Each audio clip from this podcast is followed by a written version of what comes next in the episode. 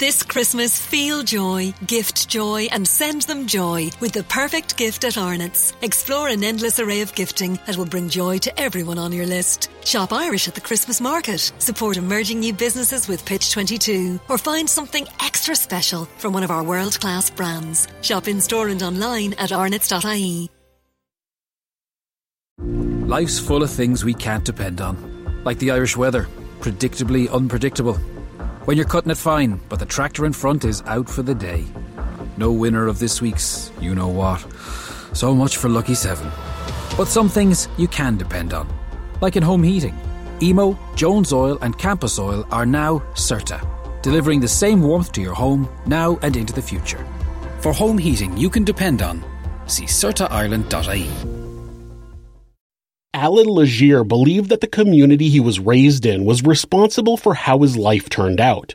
When he was convicted of murder in the late 80s, he believed that too was the community's fault, so he broke out of prison and began terrorizing them. This is Monsters.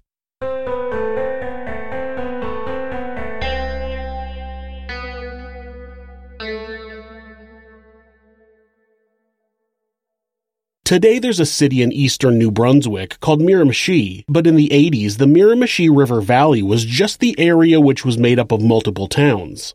The towns Chatham and Newcastle eventually came together to form the city of Miramichi. Allan Legere was born on February 13, 1948 in Chatham, New Brunswick, Canada, in the Miramichi River Valley. Allan's mother, Louise Legere, was a single woman who rented out a room in her house in order to make extra money. Allan's father was one of the lodgers and he left early on in the boy's life. Allan also had a younger brother by the same father. The other children at school made fun of the Legere brothers for not having a father and they became outcasts, relying on each other for companionship. This made Allan resent the local community. His mother tried to talk him out of his negative feelings, but over time his resentment turned to anger. Not long after he graduated from school, his younger brother was hit by a truck and killed while walking over a bridge. This event destroyed Louise and she began to turn on her other son. She told him that she wished that it was him that had been killed instead of his brother. By then, Allan believed that the entire Miramichi community had failed him, including his own mother. Allan decided to move to Winchester, which is about 10 hours west near Ottawa. He got a job selling cars and could have spent the rest of his life being a productive member of society, but Allan just couldn't get over the way he was treated while he was growing up. Unfortunately, Allan's beliefs about society made him an unattractive companion, and he spent most of his time alone. This only compounded his beliefs that he wasn't good enough. In his 20s, Allan began stealing from people as a way to rebel against society. He would break into homes and steal cash and valuables. Sometimes he would get caught, which would result in an ass kicking, but he continued to burglarize people and he gradually got better at it. This boosted his self confidence, which triggered him to start going to the gym and working out. He was focused on not seeming weak to other people. He bulked up and became an intimidating character. Now, when he got caught stealing, it was him that did the ass kicking. By the time Allan was 37 years old, he decided he was tired of the car dealership. He was never able to move up from being an average salesman and was tired of his coworkers making fun of him. He quit his job and moved to an area in the Miramichi Valley called Black River Bridge, about 20 minutes east of Chatham. John Glendenning and his wife, Mary, owned a small general store in Black River Bridge and they lived on the second floor. John would get up early to open the store and then spend the day chatting with the local residents who stopped in. One of those regular visitors was Allan, when Allan noticed a safe in the store, he became much more interested in getting to know the 66 year old man. It turned out that John wasn't keeping his life savings in the bank, he was keeping it in the safe. Allan saw an easy way to bring in some money. All he needed to do was break in at night and steal the whole safe. Then he could take it somewhere else and work on opening it. See, this is why you always bolt down your safe. Allan knew he couldn't handle the job alone, so he spent some time looking for a couple of guys that could help him steal the safe. When he met 18 year old Tom Matchett and 19 year old Scott Curtis, he knew he had his crew. The pair had already racked up years of petty theft experience as teenagers, and he worked out a deal for them to help with the job in exchange for a cut of the money. On June 21, 1986, Allan, Todd, and Scott broke into the shop where they went to the fuse box and shut off the power. They made their way to the safe, but when they got to its location, it was gone. Allan didn't know that John had moved the safe upstairs. They changed their plan on the fly and went upstairs to retrieve their prize. When they got to the top of the stairs, John and Mary were awake, and the three burglars proceeded to severely beat the man before moving on to his wife. When they were done beating her, they dragged her downstairs and all took turns raping her. For some reason, the men decided that they shouldn't take the safe after beating the couple and fled the scene, leaving Mr. and Mrs. Glendenning for dead. But Mary didn't die. She crawled back up the stairs and called 911. When police arrived, she described her attackers and was taken to the hospital where she survived her injuries. John, on the other hand, did not. Police were able to find the three perpetrators pretty easily due to Mary's identification and evidence left behind by the attackers. When they went to trial, Todd and Scott both pointed to Allan as the mastermind of the plan. On January 22, 1987, Allan Legere was convicted of second degree murder and sentenced to life in prison with the possibility of parole after 18 years. All three men were actually convicted of the same crime. Allan never seemed to deny that he was the one that planned out the robbery, but he still thought he shouldn't be in prison. He would end up filing two unsuccessful appeals. When he believed he wouldn't be able to secure freedom that way, he moved on to planning a prison escape.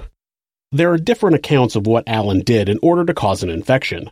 One says that he hit his left ear until it became injured and waited for it to become infected. Another says that he poured urine into his left ear, which caused an infection. It's possible he did both, but either way, when he brought the infection to the attention of the prison guards, they took him on a trip to the University Hospital in Moncton on May 3, 1989. While preparing for his escape, Allan made a makeshift handcuff key out of everyday items. He had hidden it inside a cigar, which apparently inmates were allowed to have on them at the time. It was the 80s. He also broke off the telescoping antenna from his television and hid it inside his rectum. Once at the hospital, he was escorted inside by two guards. Pop quiz What can you buy for $3.99? Not a latte, but for less than the cost of a cup of coffee, you can get all your favorite music ad free. While other streaming services jack up their prices, Live One's membership is only $3.99 per month, and you can lock in that price for a full year. Join now to get the best deal in music with zero ads, unlimited skips, and maximum audio quality. Get the music you love at a price that fits into your budget with Live One Plus. Check out liveone.com slash bestmusic for details. This Christmas, feel joy, gift joy, and send them joy with the perfect gift at Arnott's. Explore an endless array of gifting that will bring joy to everyone on your list. Shop Irish at the Christmas market, support emerging new businesses with Pitch 22, or find something extra special from one of our world class brands. Shop in store and online at arnott's.ie. Bob Hazlitt and Robert Winters, while the third guard, Doug Sweezy, stayed in the transport van. Once inside, Allan asked to use the bathroom. Allan had been a model inmate in prison. He caused no problems and had built up a rapport with the guards, but it was all an act for exactly this reason.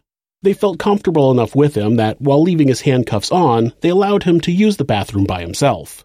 Once inside, he used the key to unlock his handcuffs and leg restraints, but wasn't able to remove the chain around his waist. Then he retrieved the TV antenna. Ugh. When he exited the bathroom, he waved the antenna around at them, and some accounts say the guards were unarmed, and the others say they didn't go for their guns because they were threatened by the quote unquote weapon. Whether they're armed or not, I can't understand why they let this violent man go. I'm lucky enough to report that I've never been hit with a TV antenna, and as much as I'm sure it hurts, I can't imagine believing it could do enough damage that it would make a prison guard let a violent inmate walk free. Maybe he sharpened the metal and threatened to stab them? It's impossible to know exactly what happened, but two guards against a man with a TV antenna seems like it should have favored the prison guards. Whatever happened, the guards let Allan go, and when he got outside, he carjacked a woman named Peggy Olive. He drove her down the road a ways and let her out unharmed. Then he drove the car further away and ditched it. The police chased Allan, but he had a head start and kept changing vehicles. He would ditch one car and then steal another. People kept reporting that a man with a beard would pull them out of their car and drive away. Allan didn't waste any time getting right back to committing crime. On May 7th, he attacked a man named Max Ramsey. He beat the man, tied him up, then took his wallet and car. His car was later found in a neighboring town with his wallet inside, most likely emptied of its cash. On May 10th, Mary Gregan saw someone suspicious outside her window and called the police. By the time they got there, the man was gone, but four days later, she realized that jewelry was missing from her home. On May 16th, a man named Joe Irving reported to police that he had seen Allan Legere in a field.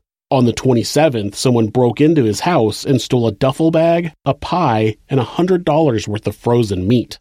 Just down the road from Joe Irving in Chatham, Annie Flam owned a general store and lived in the adjoining house with her sister in law, Nina Flam. 75 year old Annie had lived in the area her whole life and everyone knew who she was. Her store was a common stop for everyone who lived in the area. On May 29th, Allan broke into the shop and demanded money from Annie. He then beat Annie with a blunt object, breaking her jaw, and it's believed that he sexually assaulted her.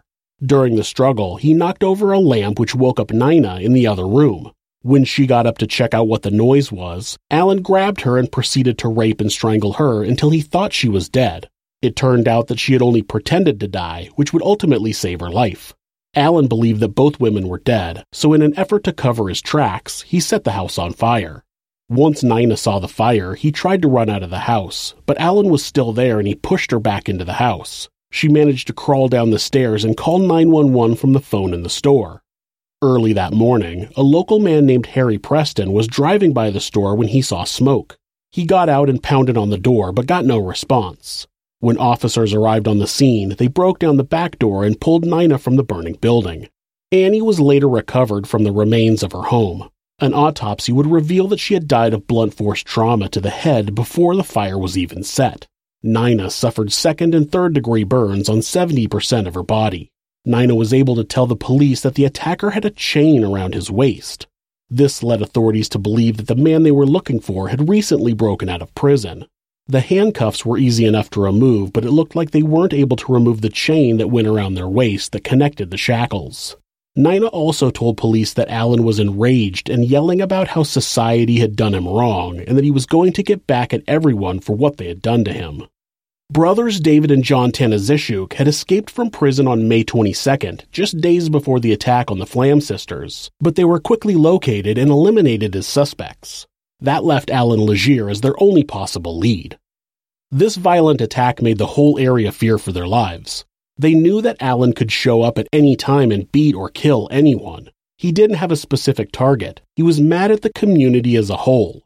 People stayed inside at night. Businesses closed early. People started installing lights all over the place to light up their homes and businesses all night long to try to deter Allan from choosing that location as a target. They would eventually start calling them Legere lights. On June 1st, Joe Irving saw a man trying to break into his garage and ended up chasing him through multiple yards before losing him. The next day, a landscaper found a pair of men's glasses near some lumber where a deck was being built in the same area that Joe had chased the man he saw. He gave them to police, who later confirmed that they were the same prescription and style that Allan had been wearing when he escaped from prison. Though the residents of the Miramichi River Valley feared that they would be murdered by the serial killer that was stalking their community, Allan was also committing burglaries and car thefts. Anytime Allan had to get from one place to another, he would jack a car, ditch it, jack another car, ditch it, and so on.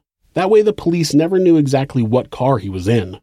On September 30th, a man named Morrissey Doran was shot in the back with a shotgun by a man demanding money.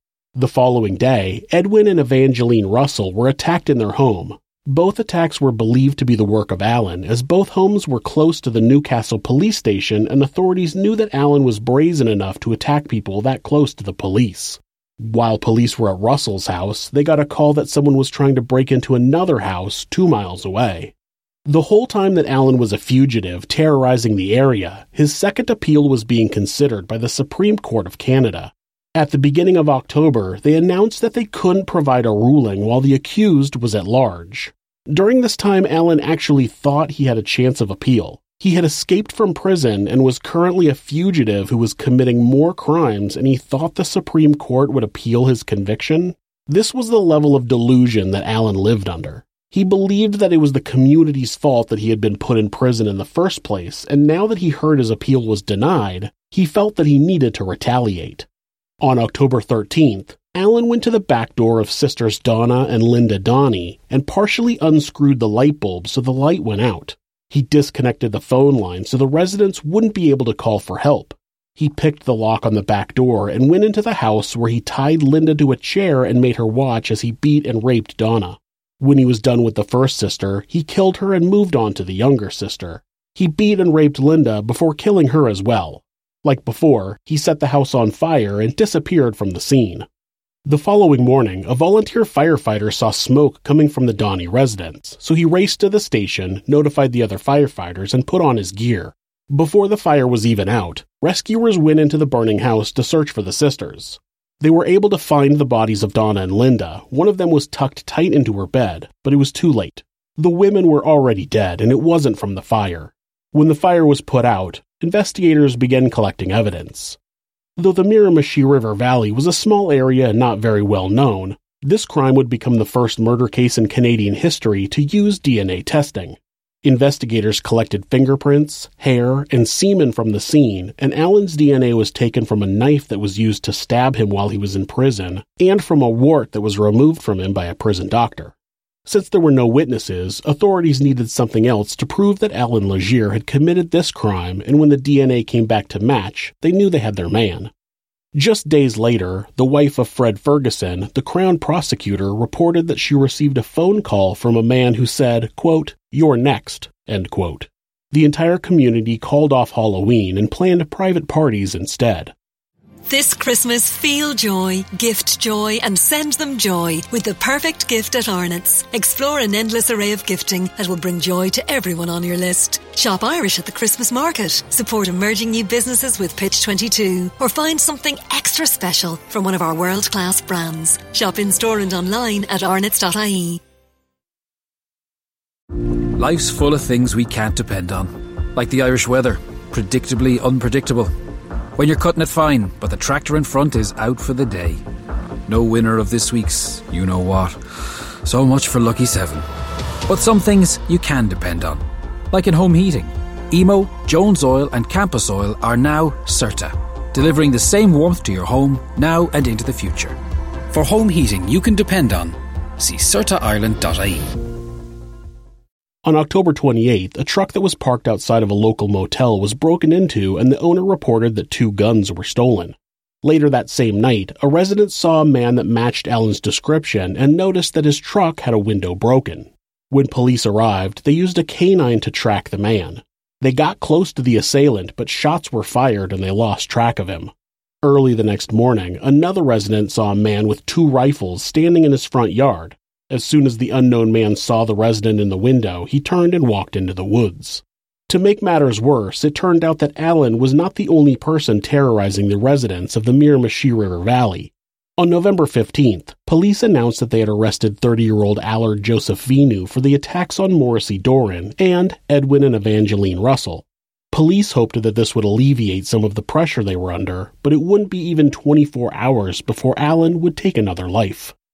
Father James Smith was the priest for the Nativity of the Blessed Virgin Mary Roman Catholic Church in the Chatham area. He was well known for maintaining the nativity scene in town during Christmas time, which made sense given the church's name. He lived on the church property in the rectory. On November 15th, he had visited the local hospital before going back to the rectory and eating dinner. Someone said they saw Father Smith on his patio looking around after saying he thought he heard something, but when he didn't find anything, he went back inside. Later that night, Allan broke into the rectory and killed Father Smith. He stayed there through the night, and the next day he ate, he washed his boots, he put plastic bags on them to keep them dry. Then he changed his clothes and put the bloody ones into a bag. He even answered the phone and told the caller that they got the wrong number.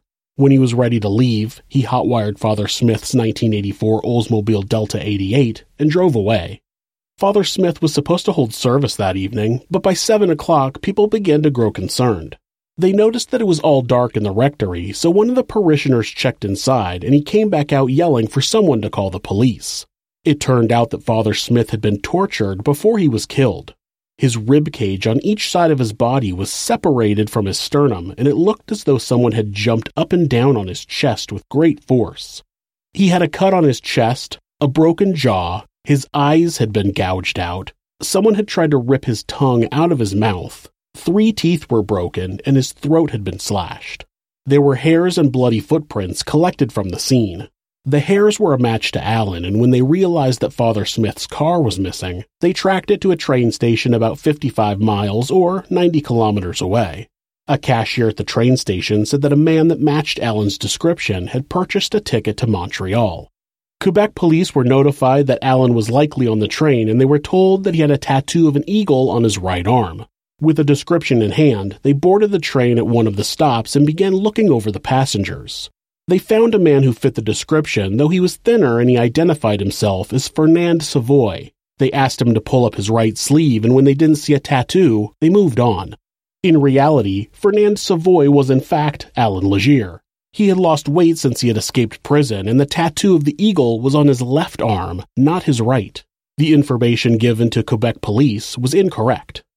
Over the next few weeks, Allan stayed at the Queen Elizabeth Hotel and pawned jewelry he had stolen from the Daughney sisters. A couple of diamonds, a gold chain, a pendant, and some rings. He got $450. On November 23rd, Allan forced a cab driver at gunpoint to take him to the town of Moncton, which was south of the Miramichi River Valley. Due to the snow and ice, the cabbie lost control of the car and crashed into a snow embankment. After a while, they were picked up by a woman who offered them a ride. He showed her his gun and told her to take them to Moncton, but they eventually needed to stop for gas. At the Four Corners Irving gas station and convenience, Allan took the keys from the ignition and got out of the car to fill the tank. When he was done, the woman used a spare set of keys she kept in the car to drive off and leave Allan behind. She drove to a nearby RCMP station and reported the incident. By the time the police arrived at the gas station, Allan was gone.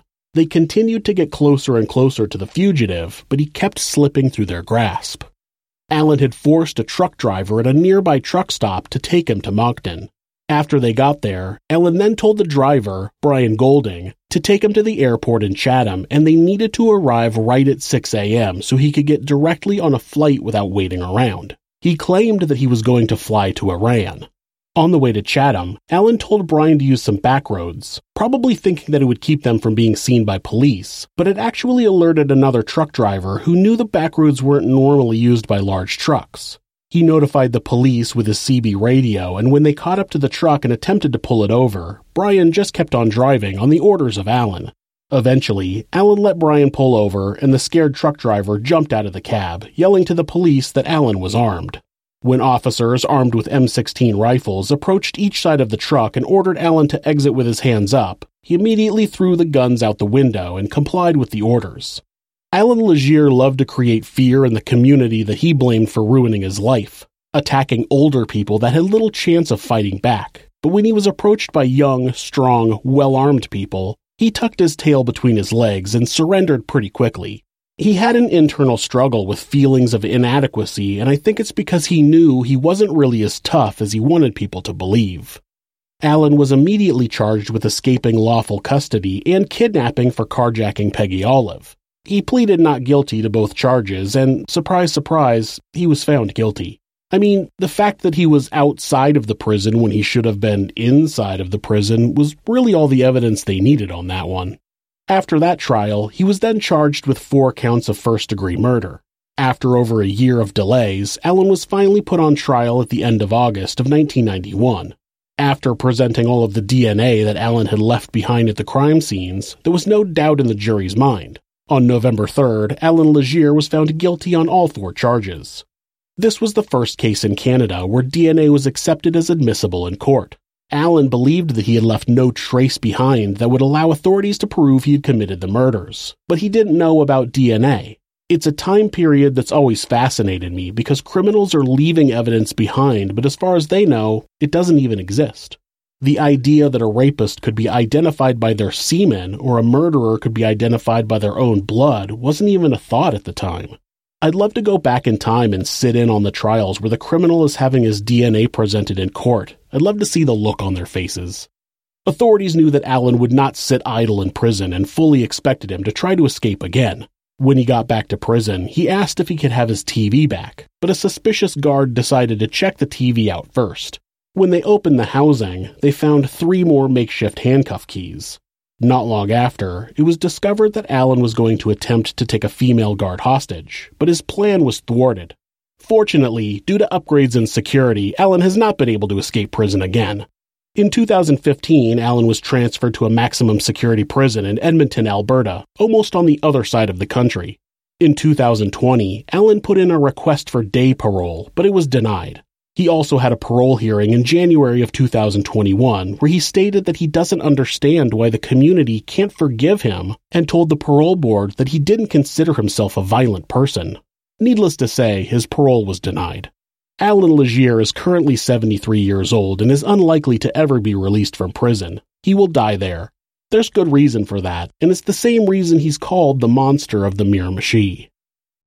If you're the victim of domestic abuse, please reach out to someone for help. Please talk to your local battered women's shelter or call the National Domestic Abuse Hotline at 1 800 799 SAFE. That's 1 800 799 7233. Or you can go to thehotline.org to chat with someone online. The great thing about this website is that at any time, hitting the escape key twice will take you to a Google search page. That way, if your abuser is nearby, you won't get caught looking for help.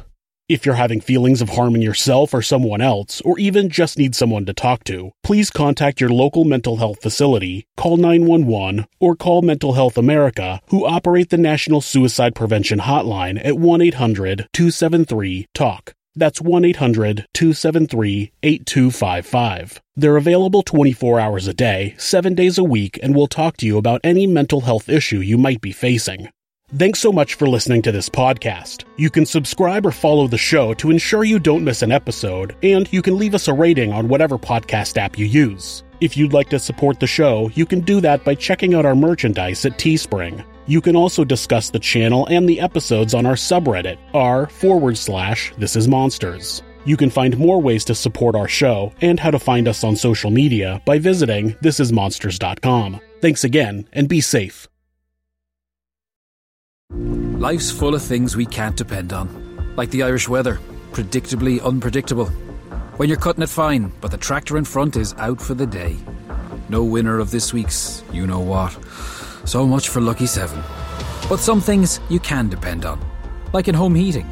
Emo, Jones Oil, and Campus Oil are now CERTA, delivering the same warmth to your home now and into the future. For home heating you can depend on, see CERTAIreland.ie.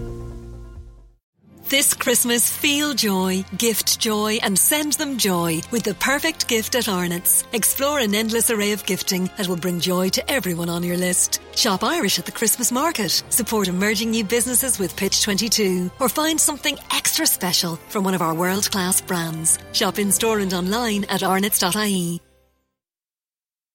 There's nothing like getting a card or parcel in the post, so send from the heart and get 20 Christmas stamps for just 20 euro from anpost.com or your local post office. And don't forget, the last day for posting letters and cards to Europe is Monday, December 19th. An Post for your world. For more information, see anpost.com slash Christmas.